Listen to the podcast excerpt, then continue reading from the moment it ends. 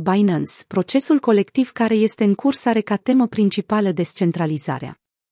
Binance procesează tranzacții zilnice de criptovalute în valoare de 25 de miliarde de dolari. De când s-a înființat până în prezent, exchange-ul a intermediat tranzacții în valoare totală de 2 trilioane de dolari.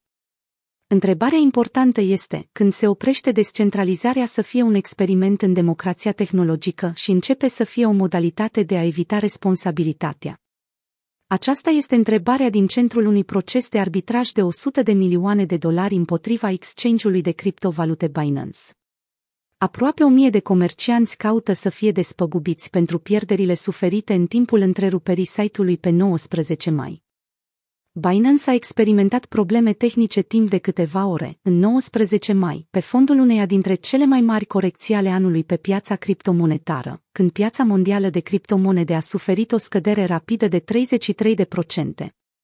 Traderii nu au reușit să execute ordine în piață pe durata cât exchange-ul a fost blocat, iar mulți și-au găsit conturile lichidate la zero atunci când site-ul a revenit online. Condițiile de utilizare ale Binance absolvă exchange-ul de orice responsabilitate pentru pierderile suportate de către utilizatori. Compania nu are sediu oficial într-o țară anume și nu este înregistrată sau reglementată în nicio jurisdicție. David Kay, de la Liti Capital, șeful comitetului director și consultativ care conduce acțiunea de arbitraj în numele reclamanților, a declarat că sute de utilizatori și-au adăugat numele în acest caz de când a fost anunțat public pe 19 august. Dintre cei peste 700 de reclamanți originali, există doar șase cereri de prejudiciu de peste 20 de milioane de dolari dar Kay consideră că suma totală pierdută de comercianți în timpul întreruperii serviciilor exchange-ului din 19 mai ar putea fi mult mai mare de 100 de milioane de dolari.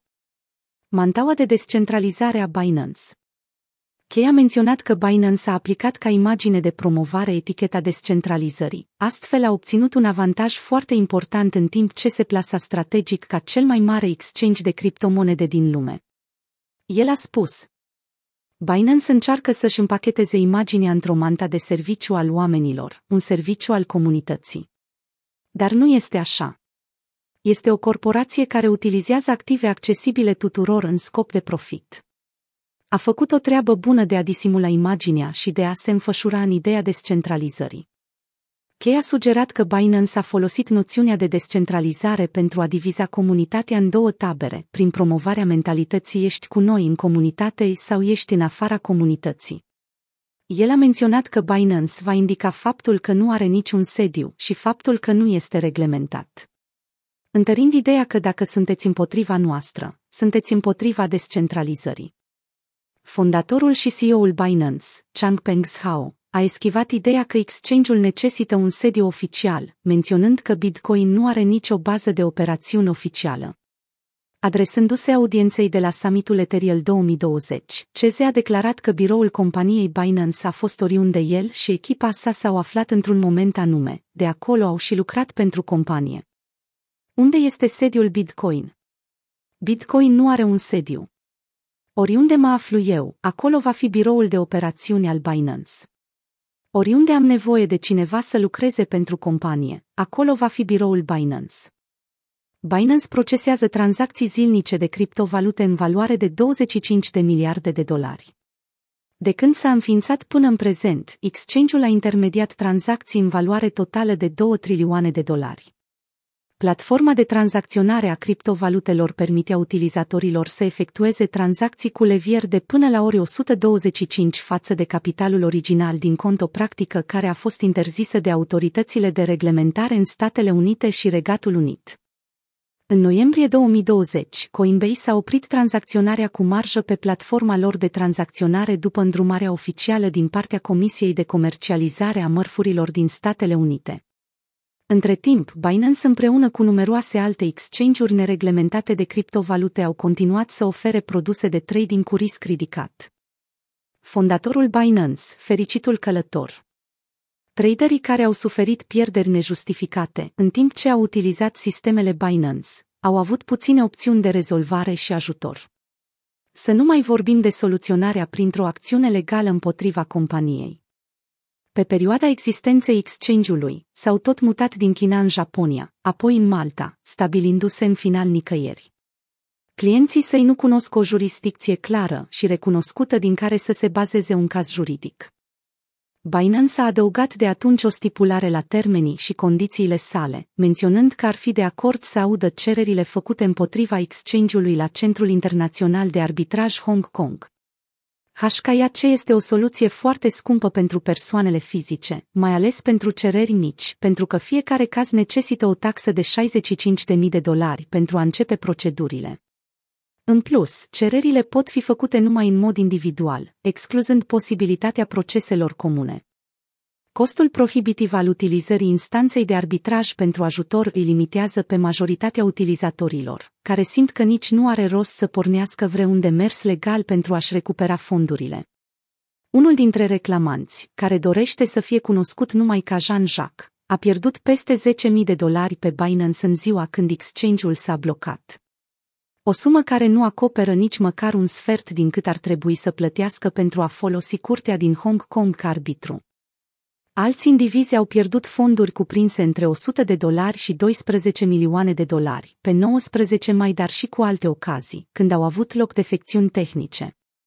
Kate Marie, consultant de asistență medicală și autor din Sydney, Australia, a pierdut între 160.000 de dolari și 250.000 de dolari când nu și-a putut accesa contul de tranzacționare Futures în timpul întreruperii funcționării site-ului. Maria a spus, nu am putut gestiona în mod adecvat contul meu Futures și am fost lichidată rapid, fără avertizare, iar marja pe care o aveam s-a schimbat. De asemenea, s-a întâmplat din nou la data de 23 mai, chiar dacă am avut măsuri de siguranță pe care le-am luat. Acest capital urma să mă asigure o viață liniștită de acum înainte. Traderul de retail Fawaz Ahmed din Toronto, Canada, a pierdut 3,300 Ethereum, în valoare de aproximativ 6 milioane de dolari la acea dată, deoarece interfața de utilizator a site-ului a înghețat și astfel le-a împiedicat să-și închidă poziția. Ahmed a spus că a început să aibă simptome de depresie gravă după acest nefericit accident. Nici o vânătoare de vrăjitoare.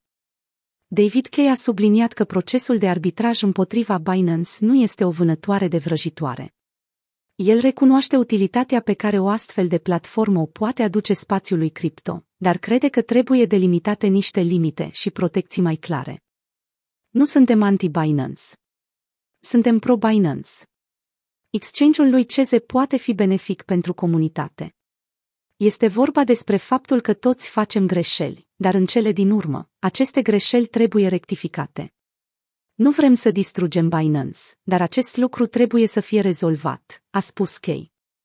Liti Capital, grupul condus de Kay, va suporta inițial costul arbitrajului și va fi compensat cu o parte procentuală din daunele acordate, în cazul în care acțiunile sunt judecate în favoarea reclamanților reclamanții urmăresc să pună sub semnul întrebării validitatea și respectarea termenilor de utilizare a Binance, despre care Kay a spus că nu constituie un contract care a fost negociat la propriu. Grupul de arbitraj are obiectivul să conteste ideea că revendicările pot fi făcute individual doar în Hong Kong IAC. Totuși, au declarat că sunt, de asemenea, pregătiți să lupte pentru fiecare revendicare în mod individual, dacă se dovedește că aceasta este singura variantă.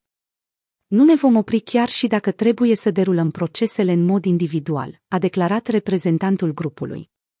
Dezacordul utilizatorului Carol Gofford, profesor de drept la Universitatea din Arkansas, a declarat că termenii de utilizare sub forma de click online pe website sunt o procedură frecventă în lumea comerțului electronic.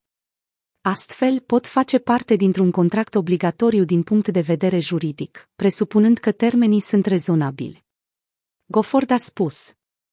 Dacă termenii sunt vizibili în mod rezonabil și dacă trebuie să faceți click pe un link care vă avertizează că sunteți de acord cu termenii site-ului, ei pot deveni într-adevăr parte a contractului. Acordul de utilizare ar putea fi anulat dacă reclamanții arată că termenii au fost nerezonabili. Aceasta înseamnă că ar trebui să arate cum contractul a fost nedrept sau abuziv în timpul conceperii sale. Până în acest moment, Binance nu a avut prea multe de declarat despre perspectiva procesului de arbitraj. Un purtător de cuvânt a spus, ne angajăm responsabil în procesul legal pentru a rezolva litigiile și nu comentăm cu privire la problemele juridice în așteptare de soluționare. În timpul verii 2021, exchange-ul a fost ținta unui control juridic detaliat legat de reglementarea Binance. Autoritățile din Statele Unite, Marea Britanie, Franța, India, Japonia, insulele Cayman precum și țări din alte jurisdicții au încercat să interzică produsele sale comerciale. Apoi au început să urmărească sediile companiei și subsidiarele pentru a dovedi încălcarea legilor naționale. Binance a închis de atunci accesul la unele dintre produsele sale de trading cu levier și a încetat să ofere serviciile sale clienților din anumite jurisdicții. Reclamanții care au început procesul colectiv spun că au demarat această acțiune dintr-un număr mai mare de motive. Pentru unii, inclusiv Kay, este vorba despre îndepărtarea mantalei false a descentralizării pe care Binance a folosit-o pentru a se deghiza atât de mult timp. Imaginați-vă dacă Amazon ar spune, ne pare rău, muncitorii și clienții noștri nu ne pot da niciodată în judecată, pentru că facem parte din internet, iar internetul este al oamenilor și rămâne nereglementat. Asta nu funcționează, a declarat Kay.